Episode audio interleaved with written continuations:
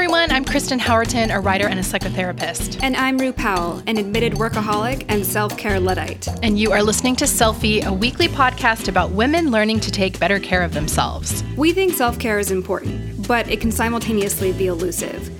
We don't lack information about it, but we don't always quite get there. So, this podcast is dedicated to exploring different aspects of self care, from the silly to the serious. We're looking at health, relationships, beauty, periods, and maybe a touch of the random. We also want to look at the hurdles we face that keep us from caring for ourselves like we should. To submit questions to me or Roo, or to Claire, our beauty expert, or BJ, our resident therapist, join us in our private forum by searching Selfie Podcast Community on Facebook.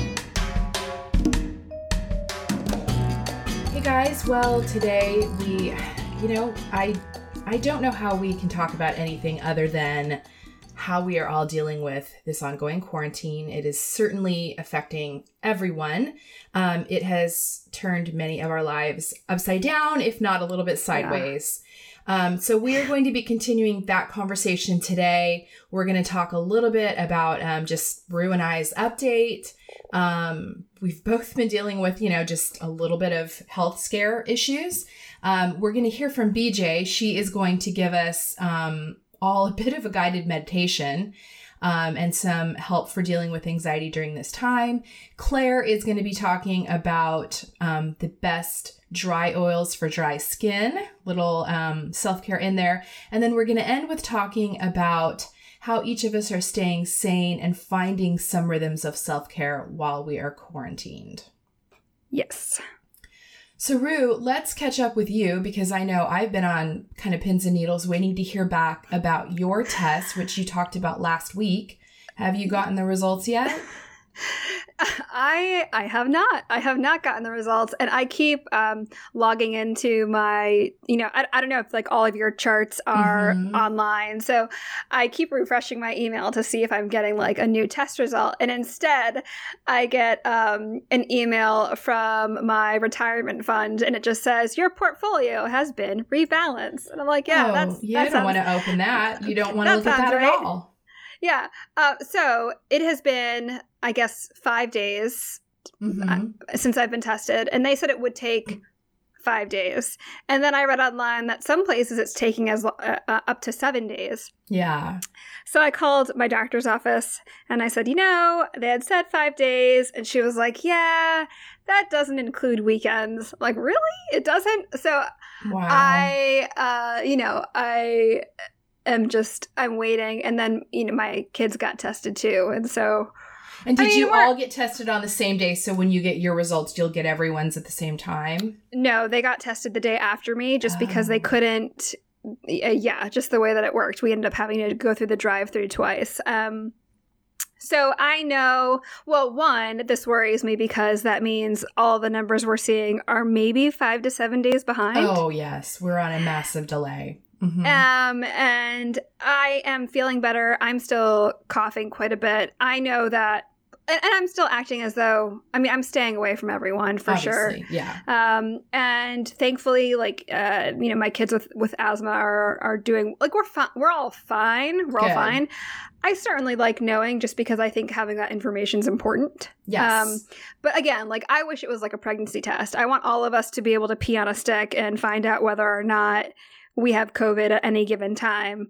Um, there was news here where someone got tested and it was negative and then had an, an unrelated health thing happen like six days later and got tested again and it was positive. So, oh. you know, it's just kind of like, well, how does anyone, you know, let's say you test negative and then you go to Target and I, I don't know. I don't no, know. totally.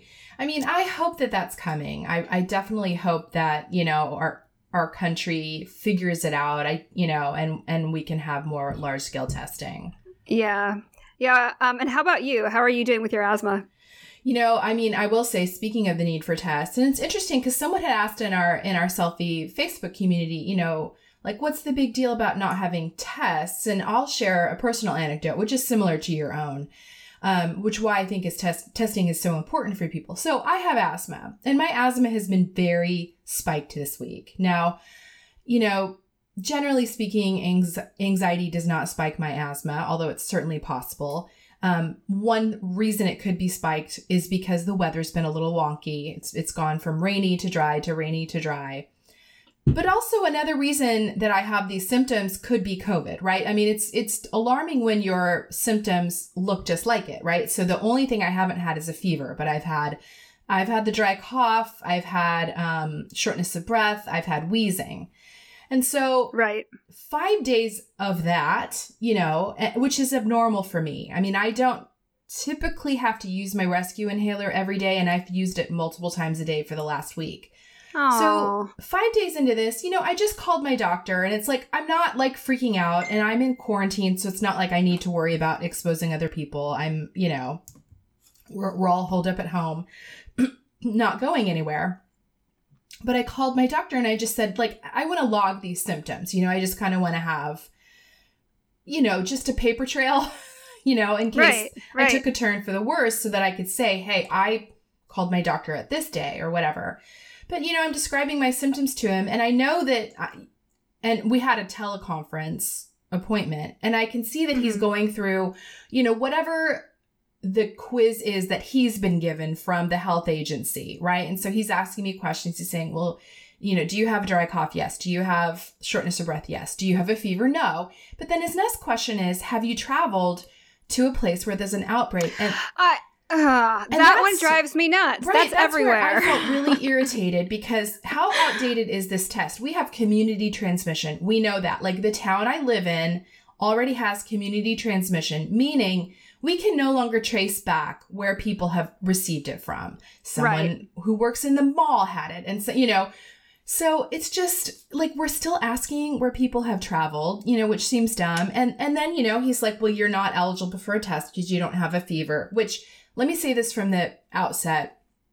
I'm fine not being tested because there's a scarcity of tests and my test should be going to a healthcare worker, right? Like but at the same time, we should have enough tests. And here's why I should be tested.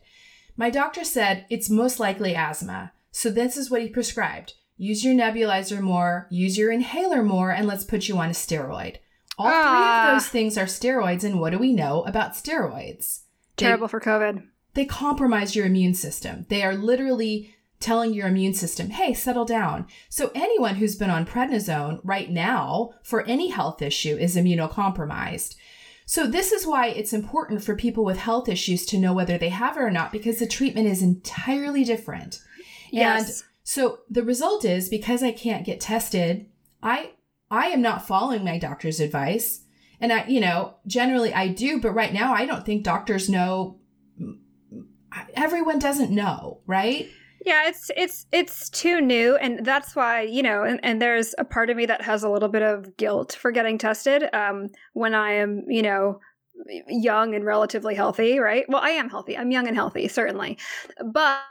uh, the same thing. My kids have asthma. My kids have been hospitalized for their asthma, and I, you know, I don't want to give them prednisone if that means, you know, Right. for the exact same, You for the need exact to same know what reasons. you're- And so, You need to know what you're treating. I mean, that's like healthcare 101. Know what you're treating. You know, you don't want to go in like there's a reason that when you go in for bronchitis, you get tested, or if you go in and you think you have the flu, they test you.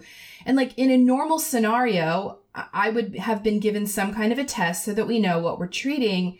And instead we don't. And the result of that, and this is where I want people to understand this, is the result is I'm not treating my asthma right now because I don't know what I have. And so Right. I'm miserable all day because I'm too scared to take the steroids because if I have COVID, that would actually make it worse. Yeah, and I think, you know, you and I live in different parts of the country. And so where I am, they've opened up testing to, you know, before it was, we won't test you unless you're sick enough to be hospitalized. Right. Um, and so now what you're experiencing is like you basically have to be sick enough in order to get a test. Wh- which Right. what does that mean? Does that mean are you checking like your O2 sats and are you Yes. like are you are you making sure that um which is it's just uh, I don't know. It just it's it's it's frustrating and you know certainly like uh, I don't know. Uh, maybe we maybe we don't want to start um, I, I I I blame the government for not having enough tests. Certainly, Well, I'm super irritated a- about that. I think there's a clear and public path back to us not having enough tests. Like this isn't a political like blame game. It's like this is observable fact. We don't have enough Right. tests because we said no to the World Health Organization's bevy of tests. Right, right. I mean, there's a reason why there are uh, sewing groups that are making masks now Yeah. for healthcare workers Yeah. because we don't have enough PPE for everyone. So, yeah, I mean, I. I uh, now is this the is this your regular doctor? Like, would you have to if you went to a pulmonologist and paid whatever it costs for you to go see a pulmonologist? Do you think they would be more inclined uh, to order a COVID test for you? No, where I live, no. What where I live right now, Southern California, as of today, I know that they will not test you unless you are a health care worker or you are actually in the hospital. Wow. Yeah, I don't think anyone else can get tested at this point. I think that that's how low they are on tests that they are really only testing, you know, if you if you're well enough to stay home and take care of yourself, they they don't want to test you, which eh, you know, and here's another thing that frustrates me too. If like let's say for example that I do have COVID and I don't think I do. Most likely it, you know, I don't. But let's say that I did have it and it was a mild case. It'd be nice for me to know that I already had it. Yeah. And like you too, Yeah. it's you know, it's like if people have it, they should know because we don't know yet whether or not, you know, immunity is a thing after having it, but most likely there is some level of immunity after you've after you've had it and we should know who those people are because those are the people that can then go and assist and help and offer childcare. Like if I had it, if I have it right now, I would love to know in three weeks if I've had it, and then I could behave differently and be like taking groceries to more people, or you know what I mean? Like that's kind of a superpower if you've had it and then and then you have tested negative af- at the end. Like we want to know who in the public is now negative and hopefully has immunity to it. Yeah, I'm noticing too that all of the symptoms are just it seems like there are just variations happening in the news. So For one of my girls had digestive issues and I was like, "Oh, maybe you don't like maybe you've just got like a tummy bug." And then I read 50% of people with COVID have digestive issues too. And it's like, "Oh, okay."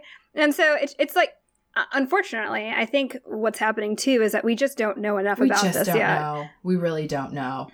We really don't, and that's why I, you know, I feel very strongly that I want to, you know, I'm I'm going to isolate until we know more and until we have some readily available treatments. And the treatment stuff is looking promising, you know, in terms of it's looking like chloroquine is helpful. It's looking like there's an HIV med that's helpful. It's looking like um, azithromycin might be helpful. You know, so they're, they're starting these clinical trials. The problem is most people aren't getting those medications yet because they haven't been FDA approved or like a local hospital to me, UC Irvine Medical Center, is doing um, clinical trials. But the problem is it's double blind, which means you could be in the hospital and really, really sick, and you could get a placebo for that. Oh my gosh. So we just, yeah, I, I mean, I will feel a lot more comfortable when we have more tests and when we have more treatments that have kind of passed through the clearing. But until then, I think I'm, I think I'm holed up at home. you know? Yeah, yeah, which uh I'm uh, do you have an a pulse oximeter? I did order one. If, if anybody doesn't know what those are, I will link I will link one up. That is a little thing that you can stick on your finger that checks your um your pulse and also your oxygen level. And I would recommend they're cheap. They're like $25. I would Yeah, they are recommend everyone get one and have one at home. Now, I, I will share with a, with a with one with just one note of warning is that there are some healthcare workers who think that owning a pulse oximeter is similar to googling your symptoms. So Yeah. I like to I like to use it as just one data point because yes. there are times like you could be fine, but it just so happens that your O2 is reading at 92. Yes. But but you're actually fine. But it could be the other way around where you're wheezing like crazy and your oxygen is at 98 or whatever. But as a parent of kids with asthma, I love having that on hand. Um, and then I also like saying that I own a pulse oximeter because it makes you feel smug. So that's also a bonus of having that. But you know, I mean, to your point of like, you know, most people wouldn't recommend doing this at home. The problem is that we're living in this time where everyone's being asked to treat a, a potentially fatal disease in their home. Like really, that's Right. what everyone's being asked Right. to do. And you're you're only admitted at- if you are like in respiratory distress, which you know there there there's a pretty wide gap between being healthy and being in respiratory distress to the point of hospitalization. Right. And a lot of people are going to be living in that messy middle at home without any medical care. That's scary. Yeah, I mean, we stocked up on albuterol, and we, you know, we've had the nebulizers going, and I'm, you know, washing out masks, and I, now I've got prednisone on hand just in case, but I'm not giving it to anyone unless we know for sure it's not COVID, right? So, Right. yeah, it's it's it's rough. I was uh, one of my kids was slicing fruit, and I was suspicious of the way she was holding a piece of fruit, and I was like, "Look, now is not the time to cut your hand Dude, because we need to keep the hospitals. Uh, the, the, the hospitals are for the people with COVID right now, not us, because we were not wise in the way that we were cutting our fruit. Um, and so that's been my lecture, like." Don't do something that makes you end up in the hospital when you know Oh my gosh. healthcare workers are already maxed out. I told my Um, boys the same. I'm like, you're not, you're not doing skateboard tricks right now. Like, we're not. I'm not taking you in with a broken arm. Like, it's Right. not happening. Right. Mom's gonna set this one herself. Totally. I was I'm like, don't like I look. I would rather stitch you up myself with my my uh, little Jo-Ann Fabrics at home embroidery kit than take you in somewhere right now. So Oh my gosh, no, Uh, totally. I was I was actually supposed to have a minor medical thing done. I was supposed to have a GI scope. Um oh yep, because I have, you know, acid reflux and I guess they need to go in every once in a while and make sure like your esophagus isn't getting damaged or, you know, that there's nothing. And it's it's minor, but you know, I, it was ordered by a doctor and covered by my insurance and I, it was supposed to be yesterday and I canceled it. I'm like, I just don't want to go in. Like I don't want to go in anymore. no, anywhere. of course not. Like I think Of I'm course not to die from acid reflux. So I'm just we'll deal with that later. I know. I mean, are we gonna have to start doing like DIY PAPs and uh, pelvic exams too? Is there like an. Etsy? Maybe there's an Etsy kit for that. I don't know. All I know is I'm really freaking glad that I got my mammogram crap out of the way. Like, I I uh, did not. I did not, and I am just going to continuing. I'm just going to self-examine and and you know maybe when it's uh when the first peak has passed, I'll go in. But I'm like, there's really no. There's. I'm not. I'm not going to a single appointment right now no, I'm unless not it's either. um. Yes. Although I'll yes. Which you, is why. Go one, on. one issue that we're having is I have two kids that need braces, and like we were about to put them on their teeth, and I think I'm going to end up doing one of those mail-in like small club direct or something. You know what I'm talking about? Right. Like where they Yeah. send you this the kit and your kid does the impression at home and then you mail it in and then they mail you the aligners just because I don't want to have to take my kid to an ortho appointment every other week Two weeks. Yeah. Yeah. for the next Yep. couple months. So I'm like, guys, I guess you're I guess you're because they wanted aligners anyway, of course. They wanted the clear things. And I'm like, oh, I don't trust you guys to deal with those well at school. You're gonna lose them. And now I'm like, well, we're home. We might as well do Hey. the aligners. I will say I had them as an adult, and I definitely lost them because I would whip them out and like stick them in a napkin to eat I something. Then of course I toss the napkin in the garbage. But that's a that's you know another know. thing. It's Um, going to be a whole thing because one of one of these children I'm speaking of also has ADD, which I'm going to say is not going to bode well in terms of keeping track of an aligner. But we're at home, you know. I- yeah, yeah. I just I'll, I will say this.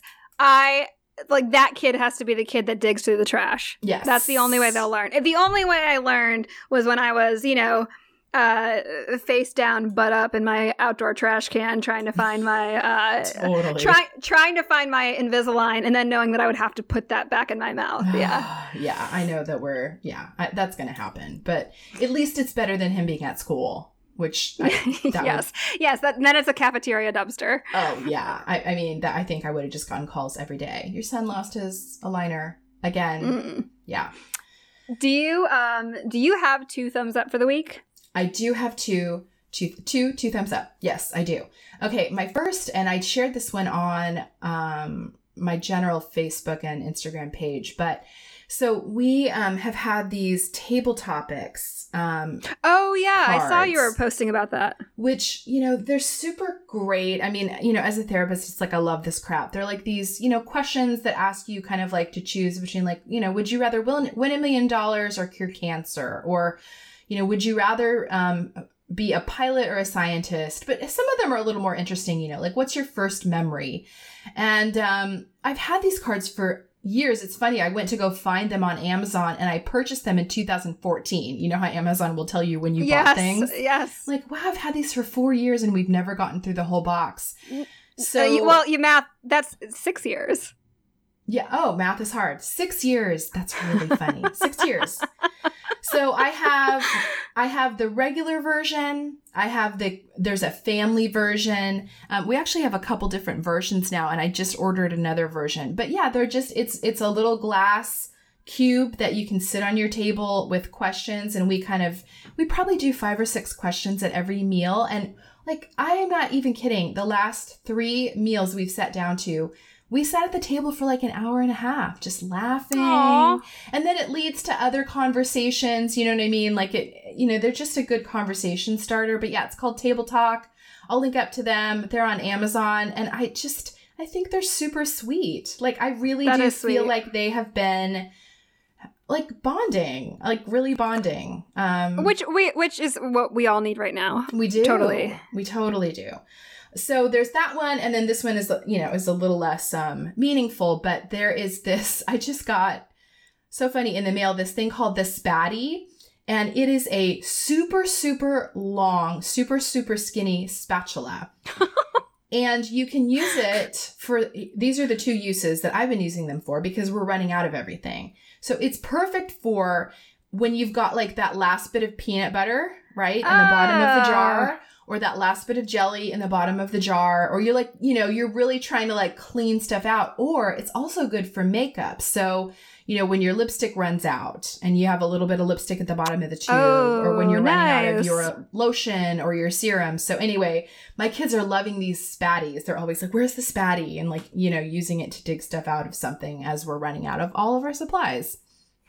That's cool. I will. I will actually uh, look up both because we've been we've been trying to I don't know just sit and do family dinners more that now that we're yeah. all home and we've been using um, those writing prompts that I've been using or we'll ask like really dumb questions where it's like would you rather like lick a public doorknob or eat a handful of hair just really yours sound a little bit more highbrow so I think I'm gonna have to check those out um, Mine for the week are we've been doing just trying to do some some good self isolation uh, activities.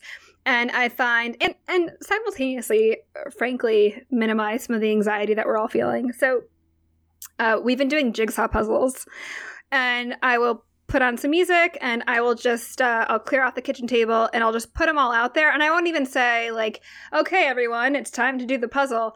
They'll just kind of come to the table and spend like 10 minutes and then do something else and we'll just leave it out for the whole day um, but i find that it's really relaxing and it's just it's because we're focusing on something else it's nice yeah. to talk talk about other things too totally. now the problem is most puzzles are terrible like they all look like they were designed by the person who did all of the precious moments uh, yes. statues so it's always like a cat holding a basket full of yarn.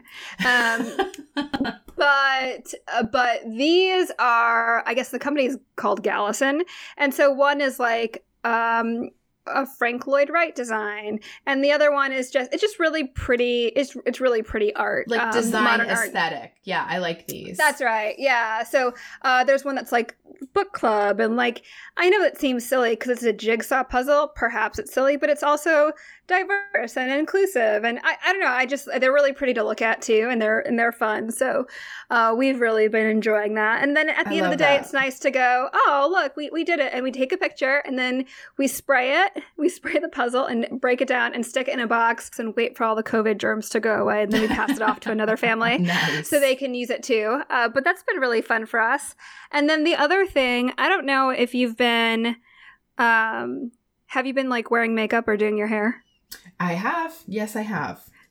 I because I've I've been I've been wearing a lot of sweatshirts, which is fine. I, I think I told you the last time I looked nice was when I had to do press. Of course. But I have been um I know for me if uh I know that a product is like a holy grail product for me if I run out of it and I immediately need to replenish. So I ran out of my favorite holy grail face moisturizer and I was like, Mhm. "Oh, it's fine. I'm home. I've got a bunch of other stuff kicking around that I'll use." And my face rioted, and now my face is dry, and I've got little dry patches. So I immediately re-upped my order. It's the Dr. Jart. Um, I'm gonna say this wrong, probably the ceramidin cream.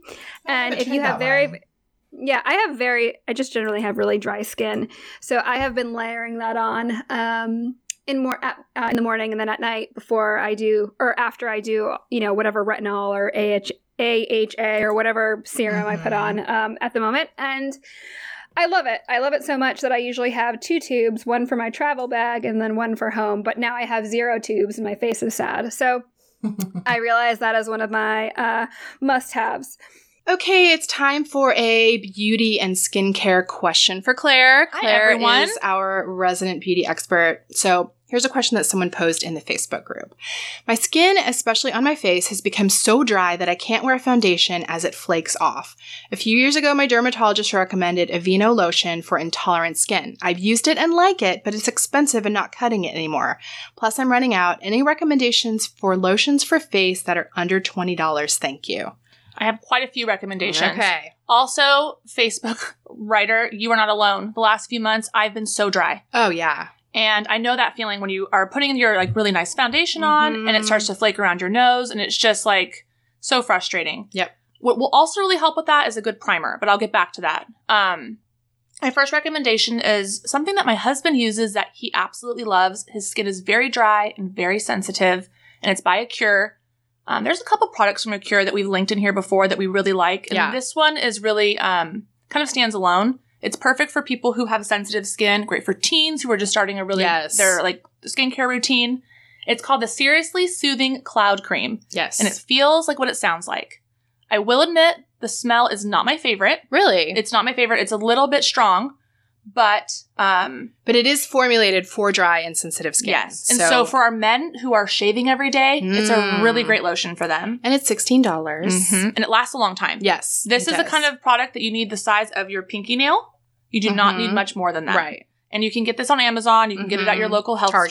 store. hmm And my daughter actually, uh, my daughter Grace uses it too. She breaks out, and it's problem with teens who break out who have dry skin is you don't want to put anything too heavy. And so this is like the perfect um, Mm-hmm. Yeah. blend of heavy moisturizer without it being like an oil that's heavy. Yeah. Okay, now my favorite, which I've actually turned you and Chad onto, and a few of our other friends, is the Keys Tortuga Super Emollient Lotion. you gave me one of these, and I used it up, and then bought more because I love it so much. And it's great not only for your face, but you can use it, and it's a little bit TMI. I sometimes get really bad razor burn, and this is one of the Oh. only things I can put on it that doesn't like sting or Mhm. exacerbate it with moisture.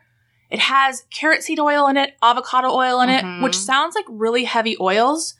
And at first, it kind of feels a little bit heavy, but once it moisturizes or it gets absorbed into your skin, Yeah, it feels amazing. and it's shea butter based, Yes. so it's great for sensitive skin and dra- great for dry skin. Like this is your winter moisturizer. and I think it smells so good. it really does. I love the smell and of that one. it's not like the spa smell like we've talked about and we've fawned over before.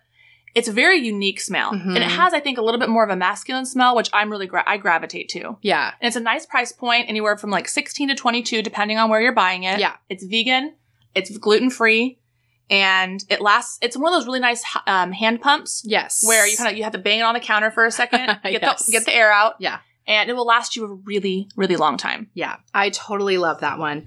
Um, I will mention one more um, face product that I have just started using that I really like. It's Previs, Previse, Previse. I think it's Previse Dermapothecary. um, but anyway, they have a total vegan, cruelty-free line, um, and it's their Hydromilk pressed serum. and they're a Swedish company. They are. So it is like a serum, but um, it feels like a lotion, Mm-hmm. and it f- is really softening. I'm just sitting here next to Kristen, rubbing my hand because she just put it I on the top put of it my on hand. her. I just put it and on it's her. it's hand. that feeling where it's like really moisturizing, but then it also feels like not not powdery, but what's say it's like velvety. Matte. Yeah, Velvety. velvety. Yes. velvety. And this one has hyaluronic acid in it. Now, I will say this one's a little more spendy. I think it's $45. you get a lot. But it, it is a big Yes. thing. It's got a nice pump and it goes a long way. And I so, w- I will say with skincare, I mean, you're getting advertisements from every direction. We they want us to spend the same amount of money on our cleanser, our SPF, Yes. our serums.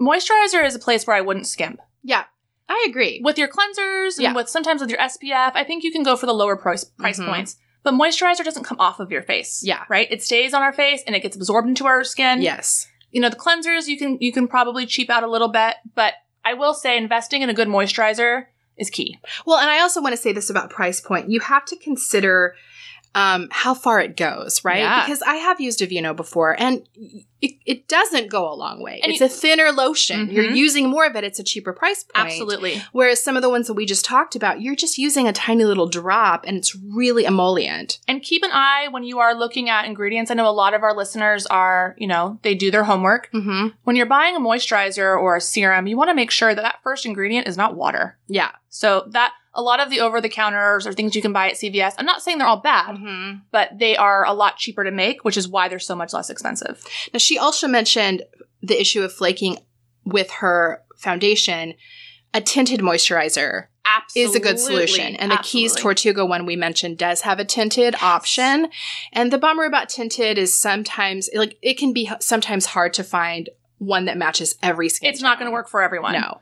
Um, No. Yeah, but they do have a tinted one, and I would say if, and I would say if you're finding that struggle um, with your foundation kind of flaking off, to look into a tinted moisturizer. Absolutely. It can be that can be hard though sometimes because a lot of times companies make one color Mhm. and it's kind of you know it's that Beige. quote unquote flesh tone Yeah. that is not many people's flesh tones. Absolutely. Um, so if you have darker skin and you wanted like more of a customized, you know, darker um, cream, um, you could look at Bella Terra BB cream. Mhm. They have all different shades, And they are on the Um, cleaner side also. Yes, they are. Or um, Vapour, that is a company that Sarah has talked about a Mhm. ton. They have an oil moisturizer that's tinted that's really nice, and Every they have single that in. product from Vapour that I have purchased, I've loved. It's so nice. Like treat yourself to Vapour. It's nice, and I will say this: Vapour is spendy, it is. but this um, oil foundation, you do not need much of it. It Mhm. really goes a long way. I have a bottle of it that I have been using for like a year. That is an episode or a, a question that we should do at one point too is how much of each product should we be using? Yeah, right. Even with myself, I overuse products Mm, and we really mhm. should be like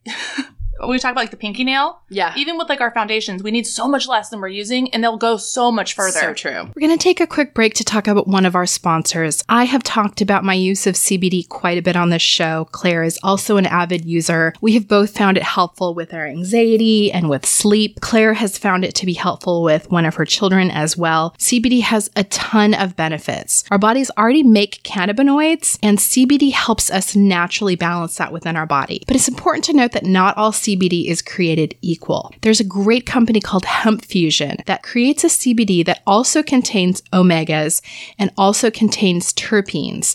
These things blended together help you feel even better. They do this because CBD works best for your body when it's combined with these other nutrients.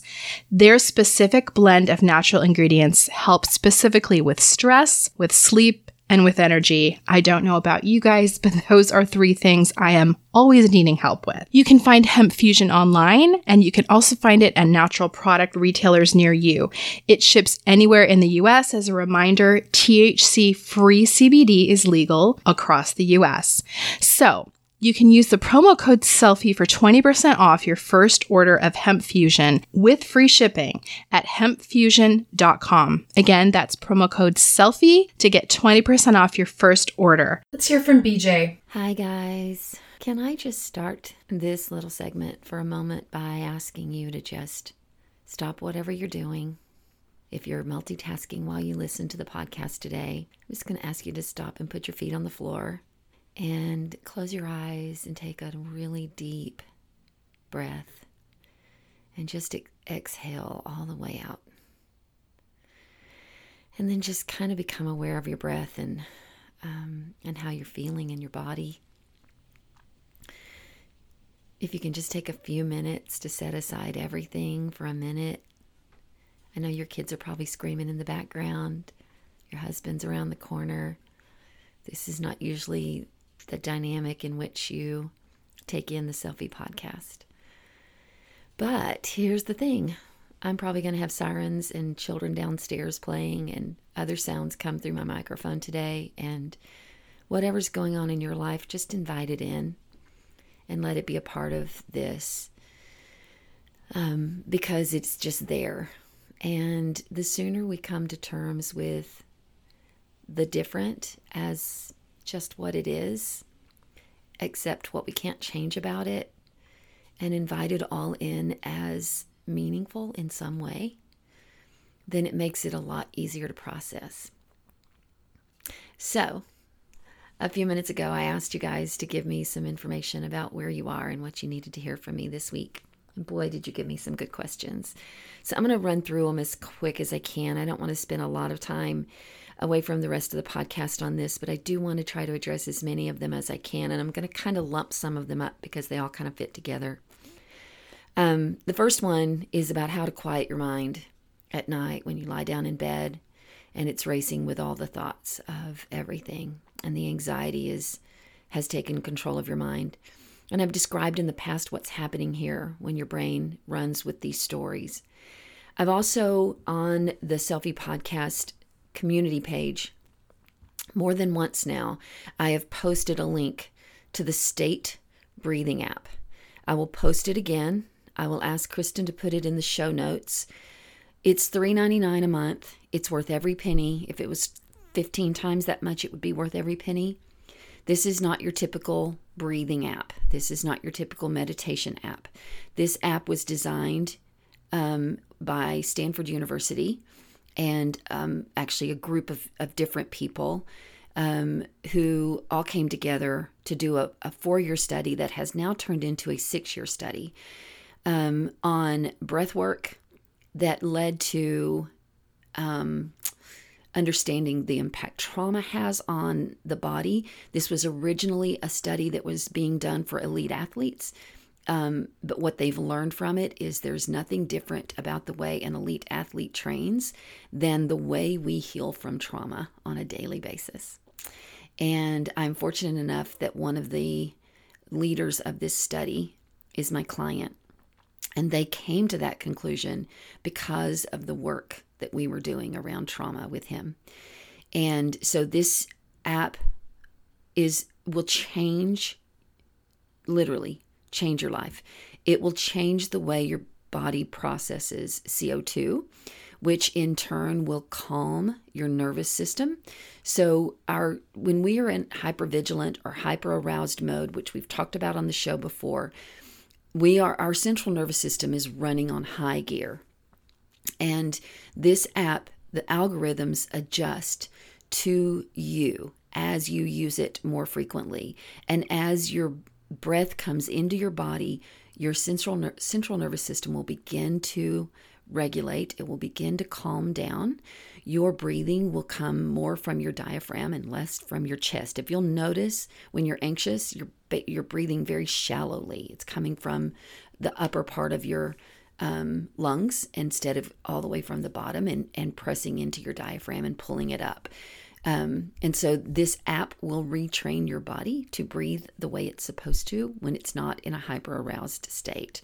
So I encourage everyone to use it. There's four modes wake up and use either the be present mode or the um, be alert mode. If you're having a hard time in the afternoon, you can use the alert mode or the be present one. And there's one more, I think it's be calm, um, which will ease anxiety throughout the day. And then there's a sleep mode. And you can do them repeatedly. Each mode's about three to five minutes long, sometimes up to seven when you first start or after you get going. It may increase um, as you get stronger it will the more you use it the more it will the better it will work for you and so i encourage everyone to get it use it daily wake up with it go to bed with it if you can find it five minutes to do it in the middle of the day do it then too you can repeat the sleep one if it's not working quickly at the end of each mode it will ask you if it was just right too hard or too easy. Easy if you say it was too easy and then go back and do it again uh, or too hard and go back and do it again, it will have it easier. and or vice versa. And it will keep growing with you so that you can get better at it. It will also ask you if you feel the same worse or better.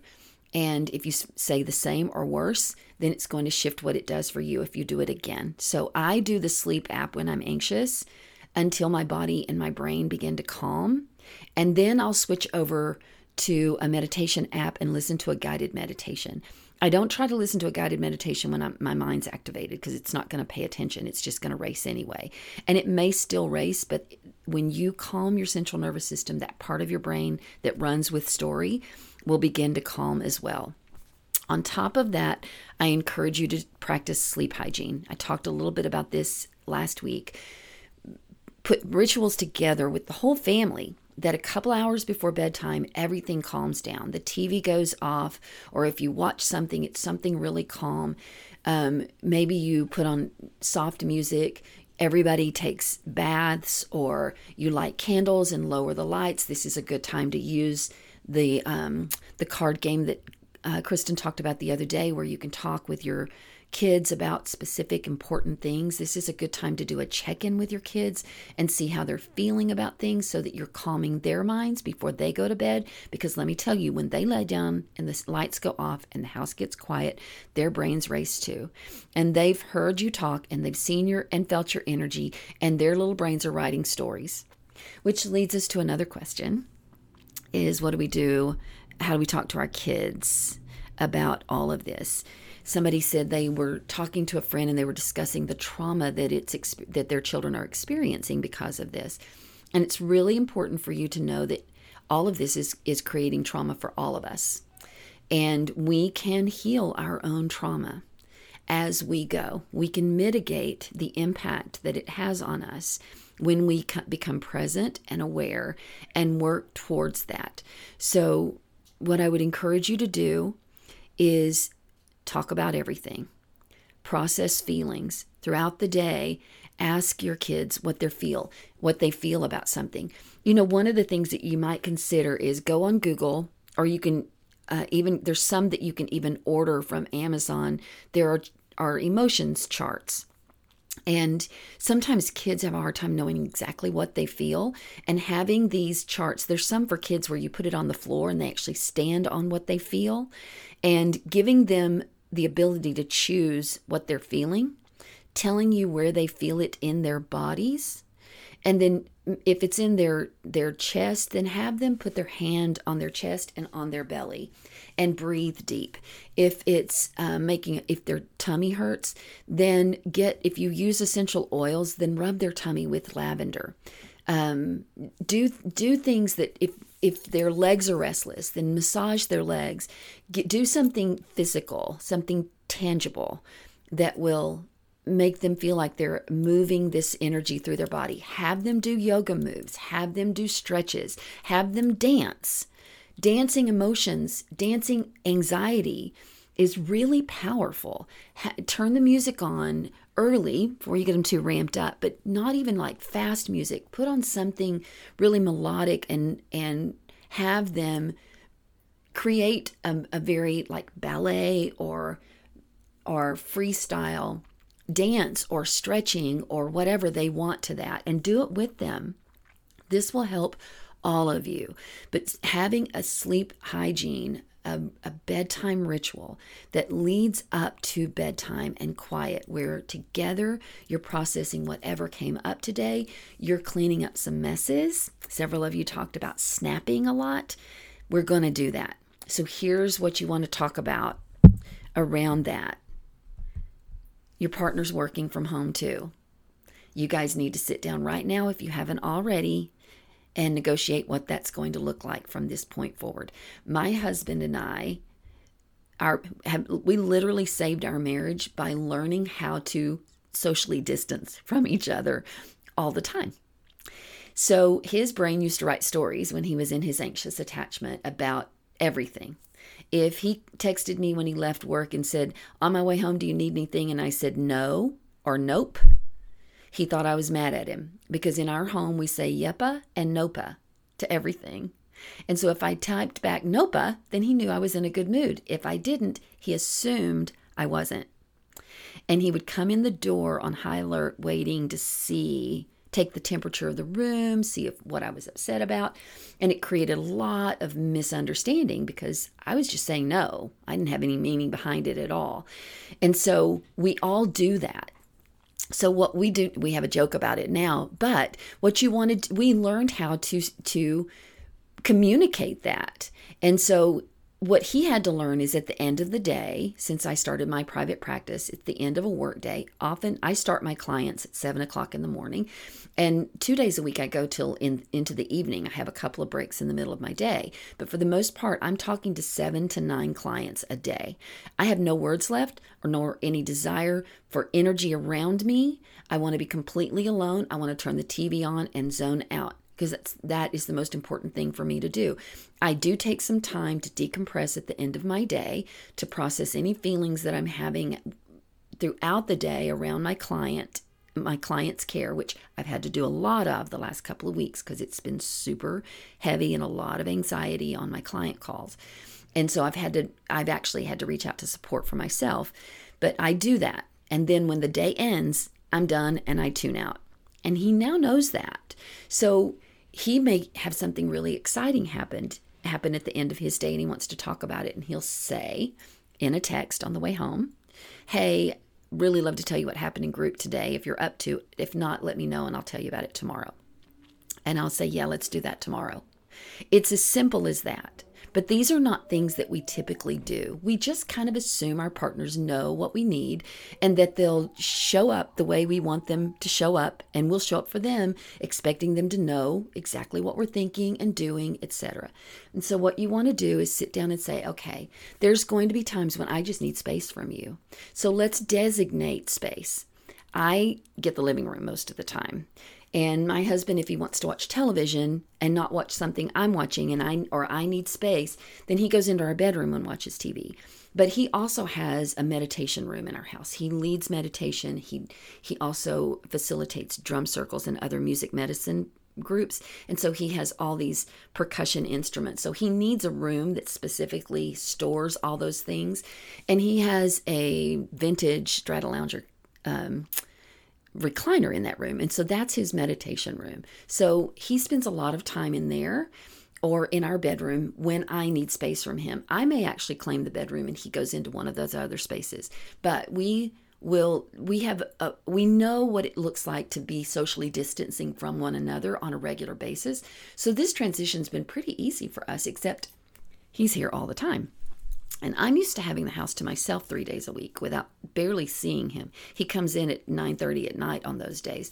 And so it's very different but we early on went okay let's let's just take each other's temperature every once in a while if it starts feeling like you're in my way i'll say something if and i won't let it build up i won't let I won't get into resentment and frustration. I'll just communicate it. I'll say, "Hey, I need some space. I need or I need to not talk for the next 2 hours or I need to not be interrupted or whatever it may be." And so then come evening time because that's about the only time we turn our television on we'll decide if we're going to watch tv together or if we're going to watch it separately or if we want to do something we've been playing we've been playing gin rummy which we haven't done in decades um, we've been trying to do some things just to spend time together um, in this time. And so, but during the day, we do a lot of our own projects and kind of interact with each other, which we're used to doing three or four days a week already. So, this has not changed anything very much for me because I work from home and I talk to all my clients by phone. But it's he lost two of his jobs um, the very first beginning of this. And so he's home all the time. And the other job transitioned to virtual groups for him. And so um, he's underfoot. And he's been getting a little stir crazy. And he got into a little bit of codependency the other day and we just stopped and i said okay here's the thing. You're trying to take responsibility for what you think i'm thinking and this is what we don't do. We've not done this in a long time and i'm feeling it and you're feeling it and we need to just go back to baseline. And he was like i realize now what this is about and he went and addressed what it was about for him. He was realizing he wasn't getting enough physical movement. And so he's been taking walks by himself every day. So you guys need to negotiate these things. Don't just assume that you'll figure it out because you spend time together two days a week normally. This is different. Anxiety is high, tension is high, stress levels are high. It's hard to work from home when you're not used to working from home. It's hard to work from home without the privacy or the typical um, setup that you're used to having. It's hard to work when there's kids around. Um, somebody talked about the kids. Here's one of the things that you somebody's question was about how do I work with my kids underfoot when I need to, my husband and I are sharing the responsibilities of the kids, but somebody needs something all the time. And I was on a conference call or a, a, work call and I needed to give it my undivided attention, and my kids were pulling from me. Here's the thing everybody's working from home, everybody's kids are home from school. You need to have a negotiating conversation with your boss because you need they need to understand your kids are going to come into the room and you need to have the freedom to figure out what to do when that happens. Now, I'm going to say this not because I'm assuming you haven't done this, but just because some people just don't think about this. When you have to have a conference call, when you have to be dedicated to work and don't and you need to not be interrupted, it's really crucial that you give your kids specific plans of things to do, put them in a specific part of the house and set an alarm for them and let them know that they can't come out of that space for as long until that alarm goes off. They can do whatever they want to do within that space, but they can't come out of the room until that alarm goes off. And that way you've got that time. Now, we know that there are kid that kids are going to come out of the room. We know that. But this is a great way to begin to cooperate with each other, having a conversation with them about the importance of being able to have these this is the the only you know some some mommy and daddies lost their jobs because they couldn't work from home and we're fortunate enough that we're able to work from home but in order for us to have our life go on like it does we need to be able to work as though we're at work. And I know this is different for you, and I know it feels really weird, and I know I'm right here, and it feels like you should be able to come and ask me anything. But I really need you to understand that I'm I have to go to work. And so let's find something for you to do when I have to go to work. For little ones, you might even give them a job you have to go to work and I have to go to work. I'm going to work in here and you need to go to work in here. And when we get done with work, let's talk about what work look like. And you can bring me, you can show me what you did at work. Whatever it is, get creative based on their age ages and just set those expectations. They won't always need them. But at least if they have the guideline, there's going to be something really grounding about that, just like the routines that you guys have been setting up, because you know that just free play all day long is dysregulating for them because nothing feels right and they know something's up. And so that structure, that routine is helpful. Do the same thing in these little microcosmic ways where you give them specific, save specific things to do for that time, save screen time for when you need to work. Save movie time for when you need to work. What give them a, a, a look up something really creative for them to do, and order supplies and give them a surprise uh, craft to do when you need some downtime or some time away from them or to work. So um, be really creative, but be really honest with your employer and ask them and everyone else on the call bring this to work. How many of you are struggling with your kids being in the next room and coming to interrupt during these calls? Can we break these calls up in half hour segments? Or can we um are is everyone okay if my kid comes in and I have to interrupt a couple of times? You know, I don't I don't want to be dismissive of my kids because this is angst inducing enough for them. And if I'm shooing them out of the room because I'm focusing on work, that's traumatizing for kids. That is going to have a lasting impact. So we need to be able to do both. We're also going to royally fail at all of it. All of it. The snapping at our husbands, the snapping at the kids, the the agitation over chips. Come on, crunchy foods are going to kill us in this pandemic. So just recognize that these are all perfectly normal responses because your central nervous system is so activated all the time. The more you address your anxiety, the more you address your central nervous system coming into a regulated state, the easier it will be to tolerate these things. Circling back at the end of the day, okay, let's talk about today. I want to apologize for that moment when I snapped at you because you were crunching your potato chips. I know it's impossible to make potato chips not be crunchy, but maybe if you could just chew with your mouth closed, it might help a little bit. Or maybe if you could leave the room when you're crunching on potato chips and I'm trying to focus on work. Maybe we can have an agreement about how we do that. Um, and I and also I'm really sorry that I responded the way I did. Um, also on the front end, I'm going to be irritable. It's going to come out sideways and I'm apologizing in advance. Today, I'm a, you can say today I'm especially agitated and I'm struggling to get calm, and I'm going to take a minute to really try to get grounded, but I have a feeling I'm just I'm just kind of in burnout and so it's probably going to come out sideways. I might need some extra time at the end of the day by myself to begin to regulate this so that I can have a, a do over tomorrow. But I'm just letting you know in advance so that if I snap at you today, please don't take it personally. It's not about you. I'm just really struggling right now. The other day, um, an experience we had an experience with our son who's a, a, ner- a charge nurse in an uh, emergency room um, in a pretty large hospital and he's got three children under three. They have an eight, a seven week old, and a three year old, and a two year old, not quite two. And he hit a wall this week just over the PPE shortages and the fear and the anxiety and the stress he's exposed to almost every person that walks in. And he just started crying. And our daughter in law let us know. And we kind of all rallied around him and supported him. And I cried all morning. I lost it. It's the first time it caught up with me. And I realized how much I'd even been holding in, even though I thought I'd been processing it well, and I had been, there was still some residue. And it all came crashing in on me when I got that text from her. It's our babies. I don't care if he's 41 he's my baby. He's my firstborn. He's my boy. And he's struggling. And um, and i know some of you are nurses and healthcare providers and you're struggling with the fear. I did read today where um, zuckerberg and elon musk and a number of other major ceos are all coming together and donating millions of dollars and and um, creating situations where factories can produce the ppe that's needed for our healthcare workers um, in record time.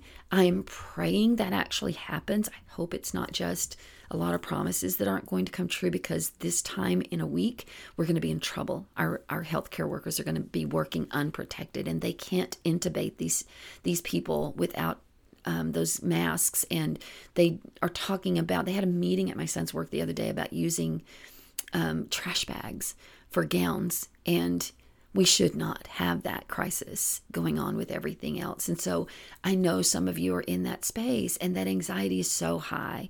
And so I'm encouraging you to if if you don't have a therapist or if you don't have a trauma therapist, get one. Telehealth is covered by insurance now. Almost that's what all of our therapists have gone to. They're all using telehealth or some type of web-based and um, video conferencing that is HIPAA compliant, um, get a therapist, get a support system at work and away from work, not your family, somebody else. Hopefully, someone who also does healthcare. My son has been in, in an ER for the last almost 15 years of his life. He has long term relationships with other nurses that he's worked with in the past and a couple of them suffer from anxiety all the time and they've all rallied to, to support each other. He went to his supervisor and she's been checking in on him frequently and they've been connecting and processing throughout the day. And he's doing what it takes to support him. His wife is also a nurse and so he's able to talk with her although they don't get a lot of adult conversation as you can imagine with three little ones. And so um, he's relying on other people and also, we're going to get him in to see a therapist. And so, be sure that you're putting systems around you um, to address all of this. And let me just look at what other questions. I feel like in that little thing, it all just kind of came up. Um, Self care during downtime. Quiet. Just be still ground, put your feet on the ground, get outside and put your feet in the dirt, walk, move your body, m- talk to someone, process whatever you're feeling because every time you don't process an emotion, good or bad, through some kind of release, it stores in your body. And the more you take in without processing it, the harder this whole situation is going to be. Be careful of numbing. I don't you can have a glass of wine, but if you find yourself having too many glasses of wine, just pay attention. You can have a glass of wine at the end of the day as long as you've processed what you need to process before you you have that glass of wine because if you are numbing or stuffing it in or not having an outlet for it, it will come out in ineffective ineffective ways and actually detrimental ways that will harm you, harm your children, harm your work. And that is not let's let's not let that be the result of this situation. Reach out for support. Reach out to us. We will we will support you. This group is so freaking supportive and i just love it. And i'm coming up on a half hour and i really didn't mean to go this long. Um, the last thing was job insecurity anxiety and as i said my husband lost three quarters of his income at the very beginning of this and I feel like my practice will eventually be affected as well because some of my clients will be affected financially and not be able to continue working with me um, during this time. All I can say is there will have to be federal relief programs because 90% of us have been affected by this financially already. Our economy won't survive if there's not an, a federal response to this we will have to find a way to recover together. It will not fall to you to recover on your own because you wouldn't, we wouldn't, the entire economy would crash if they left us to do that. We don't have any way of knowing what that's going to look like, but we, you have to know that there will be something. You're not going to have to figure this out on your own. And I'll very quickly say this fear begets scarcity, and scarcity begets greed. And fear is why people buy too much toilet paper. Not because they think they need more toilet paper, it's because they are afraid they won't be able to get it when they do need it. And fear leads you, it hijacks rational thought, it leads you to do irrational things. The problem with scarcity is that it, it snowballs into more and more and more isolation, fear, anxiety because it leaves everything up to you. It means that if you go bankrupt, it's going to be completely up to you to recover. If you get scared, it's completely up you uh, up to you to recover from your fear. Everything feels like it's up to you. And when we step into abundance, Abundance is a knowledge that there's something bigger than us that's supporting us, that there are other people, there are people who care about us and love us. Most, if, if you believe in a higher power of any kind or just the spirit of the universe, it's there supporting us, it's conspiring on our behalf. There's a government that will have to come around us on some level. It's easy to not trust the government, but we have to believe that, that, um, rationale will prevail on some way because the government's going to depend, depend upon our recovering financially.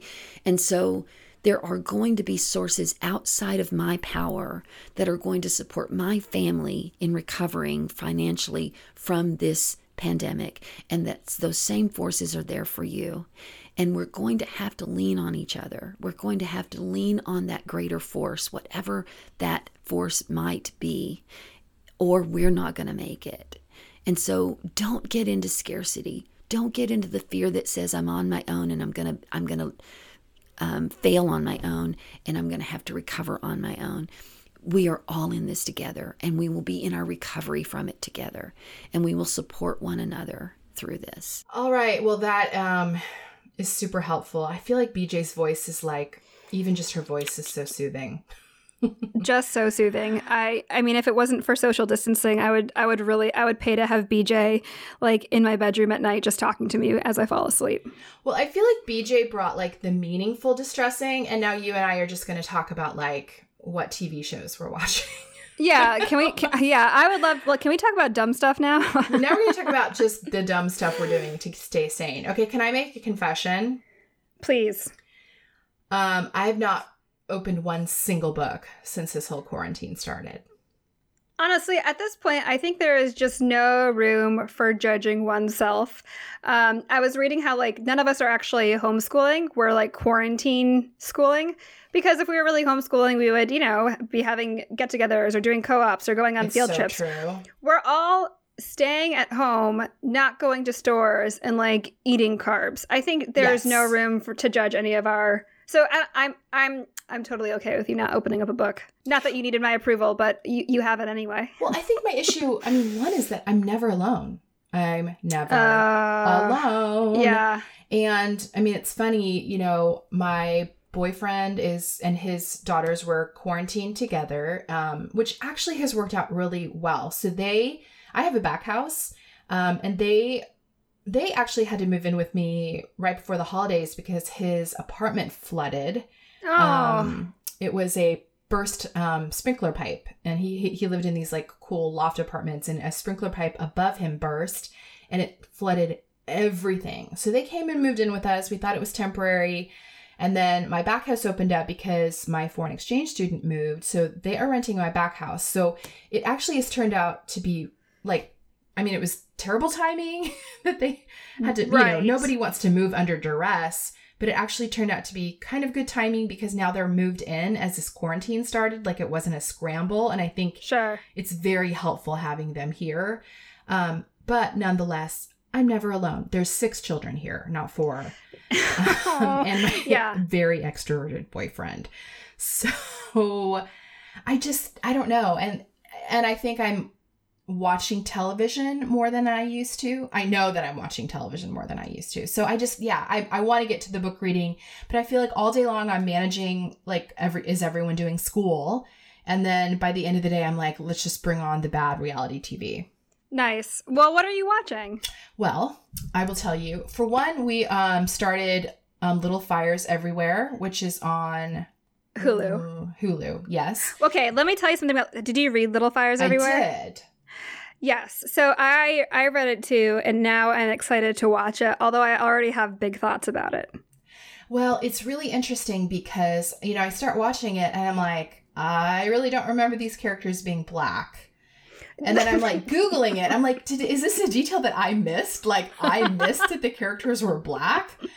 Um, eh, but they were not in the They were not. And so it's it's adding a really interesting element to it because it's a, it's already a story of you know I don't want to give too much away, but it's a story of a privileged family and a not so privileged family. But when you add the race element to that, it, it adds a whole different layer. Yes. No, I agree. And the race ele- there was there's another i mean when, again we don't want to give it away but the um the adoption thing too Yes, there's offers an another. Mhm. that also taps into other cultures so sure does. anyway yes and so uh watching it i was like that that's the exact i was like oh i did not uh, that was not my takeaway from the book which i mean i think everyone uh, i think I, i'm sure they'll all do a really good job but i watched i binge watched the first three episodes which is big for me because i don't i'm not a big tv watcher i fall asleep or i get bored or i ended up like tweeting at the same time uh, but i did watch those three first episodes yes, that's all that's out so far. Is the first Right, three. right. Well, another one drops tonight. Actually, not that I'm watching. you know, like your life is so sad and you're in quarantine when you know the TV schedule, like when shows come out. Um, and then our just reality TV just binge is um, 60 Days In, which is that show about pe- like regular people going into prison. what Oh, is that a show? the best. It's the best. Yes, that's a show. And yeah, it's just like everyday citizens. They pick, I think, like about 10 to 15 people each season, and they go spend 60 days in prison. And there's really an effort to both highlight, you know, the issues inherent in prison, and also to then they go back and they tell the prison, sh- like the sheriff, like what's happening in the prison. Where are the drugs coming from? this is the most absurd. It's the best. It's like Lord of the Flies. So they go in and then they're narcs on top of it. That's Oh, ter- yeah. I thought I thought you were about to say, "Here's how I think we can improve the system." Yes, no. and. It's a yes and. No, it is definitely a yes and, and they have different. They have people from different walks of life. So it's like they'll have a mother whose daughter's in prison, but then they'll have like this right wing nut job gun guy, and then they'll have an ex Marine. So everyone's coming in with a different lens. I mean, I actually think it's an exercise in empathy. Um, and it also it's really I can't stop eye-opening. laughing. I know, I know. It's very eye opening to like our prison system is so bad. It's Yeah. so bad. They're not like no one's getting better in prison. Everyone's getting worse. Like everyone's mental health is getting worse. Everyone's criminality is getting worse. Like we're not rehabilitating anyone. It's just a horrible, horrible Mhm. scenario. So it, it's a great. I don't know. I love it. It's just escapism, pure drama. Just so much drama. Well, it's interesting because a lot of the um, so I have friends, and, and this this is not meant to sound like I'm aligning anyone, but I've never gotten into reality TV at all, and so everything I know about the show The Bachelor Yes. is I I learned it against my will. Yes. And so I only recently found out that they're supposed to get engaged at the end oh yeah. which is wild to me. And so there is this entire genre of TV shows that I'm just not familiar with. And I'm and there's part of me that's like, if there's ever a time to dip my toe into the insanity of reality television, should it not be during a global pandemic where I'm stuck indoors? But then on the flip side, I'm like, is this really how I want to spend? is this really how I want to spend my quarantine time? So I'm like, okay, here's my question for you. If I'm going to watch a reality TV show for the very first time, what should I try? Hmm. That's a good question. I mean, I wouldn't do The Bachelor. Um, Okay. I do watch The Bachelor. if, if you were going to dip your toes in, I'd just start with Bachelor in Paradise, which is all of the Bachelor contestant rejects on an island together. like go big or go home. Or you could do um Love is Blind. Is that the is that what it's called? That one that everyone Yeah. I, I know I know people are talking about it and I don't know what it is. It's pretty good. It's it that one was pretty good actually. I would start there. Did you never watch like um well you're you're younger than me. You never watched like um The Real World Oh, or okay. Big I, Brother? I did. Uh, no, Okay. I, I'm familiar with the real world. Um, but no, no to Big Brother. Um, yeah, no to Big Brother. Uh, I watched like an episode of The Amazing Race. Is that still on? Uh, Oh yeah, that's reality. Yeah. and like and like uh, Survivor, I guess, back in the yeah. whatevers. Yeah, that's surv- Oh, have you watched Naked and Afraid? No. Okay. Uh, I actually think you would really like that one. it sounds terrible. What is it? They What- drop two people with nothing on like an island. I mean, it's Survivor times a million. It's two people. Are they nothing. actually naked? They're li- they're naked. They're literally naked. This is Yes. this is some this is some weird Garden of Eden It is. fetishized biblical times Oh, stuff. it's not. There's feels- nothing sexy about it. It's so Oh. bad. My kids love this show. Actually, okay, here is the one TV show that I do watch Okay. religiously. Only one, 20 minutes a week. I love it so much. Brooklyn Nine-Nine. Nobody Yeah. tell me that you hate it. It's no, don't say yeah with a sigh at the end. It is a very funny show, Kristen. I like it. I don't love it. My kids love it. We watch it together. I like it. Okay, I'm gonna Ah. I'm gonna name some shows in case people are looking for a show. Okay. First of all, um, Schitt's Creek. Have you seen Schitt's Creek? Not yet. You told me I should watch that, but it's not yet. so good. And then another good Canadian show is um, Kim's Convenience. Oh. It's adorable. It is so cute. It's this like immigrant family that has a convenience store in Toronto. It's so adorable. And that one's pretty clean to watch with kids. There's a couple episodes that are a little awkward, but um, that one and then Ramy was so good. Oh, that's right. You did tell me about that. Yeah. Yeah, Ramy. So those are my those are my recommendations. Ramy, Kim's Convenience, and Schitt's Creek. Ramy definitely not for kids. The other two probably good for teens.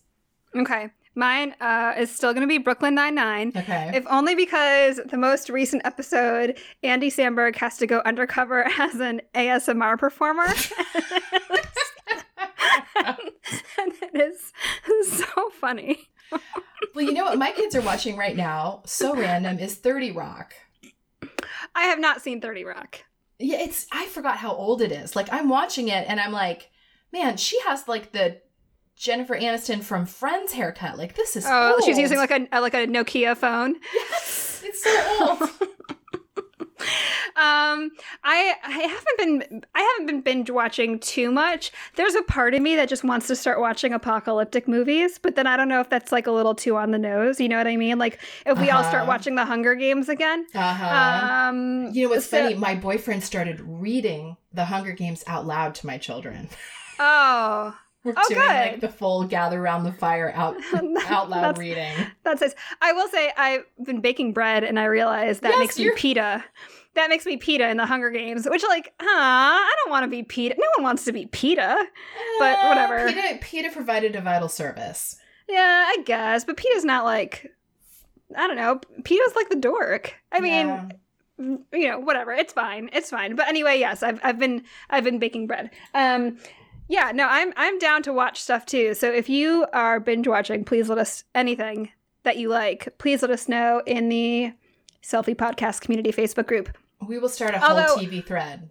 Although I will say I can't watch anything like dire right now. Yeah, I agree. Well, we started watching that. There's a whole um, documentary series on Netflix about a pandemic that they made before this happened. Have you seen that? Oh, no. Oh boy. It's so alarming to watch it knowing we're in it. Like they're predicting it, they're talking about how to mitigate it, they're saying it's coming. And now you're Right. watching it like, y'all were right. Oh, you're like, oh man, I really wish I hoarded, uh, I don't know what, N95 masks and toilet paper so I could help at hospitals. Um, totally. Cool. Yeah. Well, I'm looking forward to everyone's recommendations. Yes, and um, watch for um, watch for us in the selfie Facebook community group. We did do a Google Hangout together um, last week. It was really fun. Thanks to all of It you who was joined, fun. and we will um, we'll definitely have to do another one in the next couple weeks. Hey, thank you for joining us. Continue the self care conversation with us on Instagram at, at Selfie Podcast and in the Selfie Podcast community group on Facebook. You can also visit our website to check out the resources we've talked about in each episode at selfiepodcast.com. Make sure to subscribe to Selfie on iTunes so you can catch up with us next week. Take care.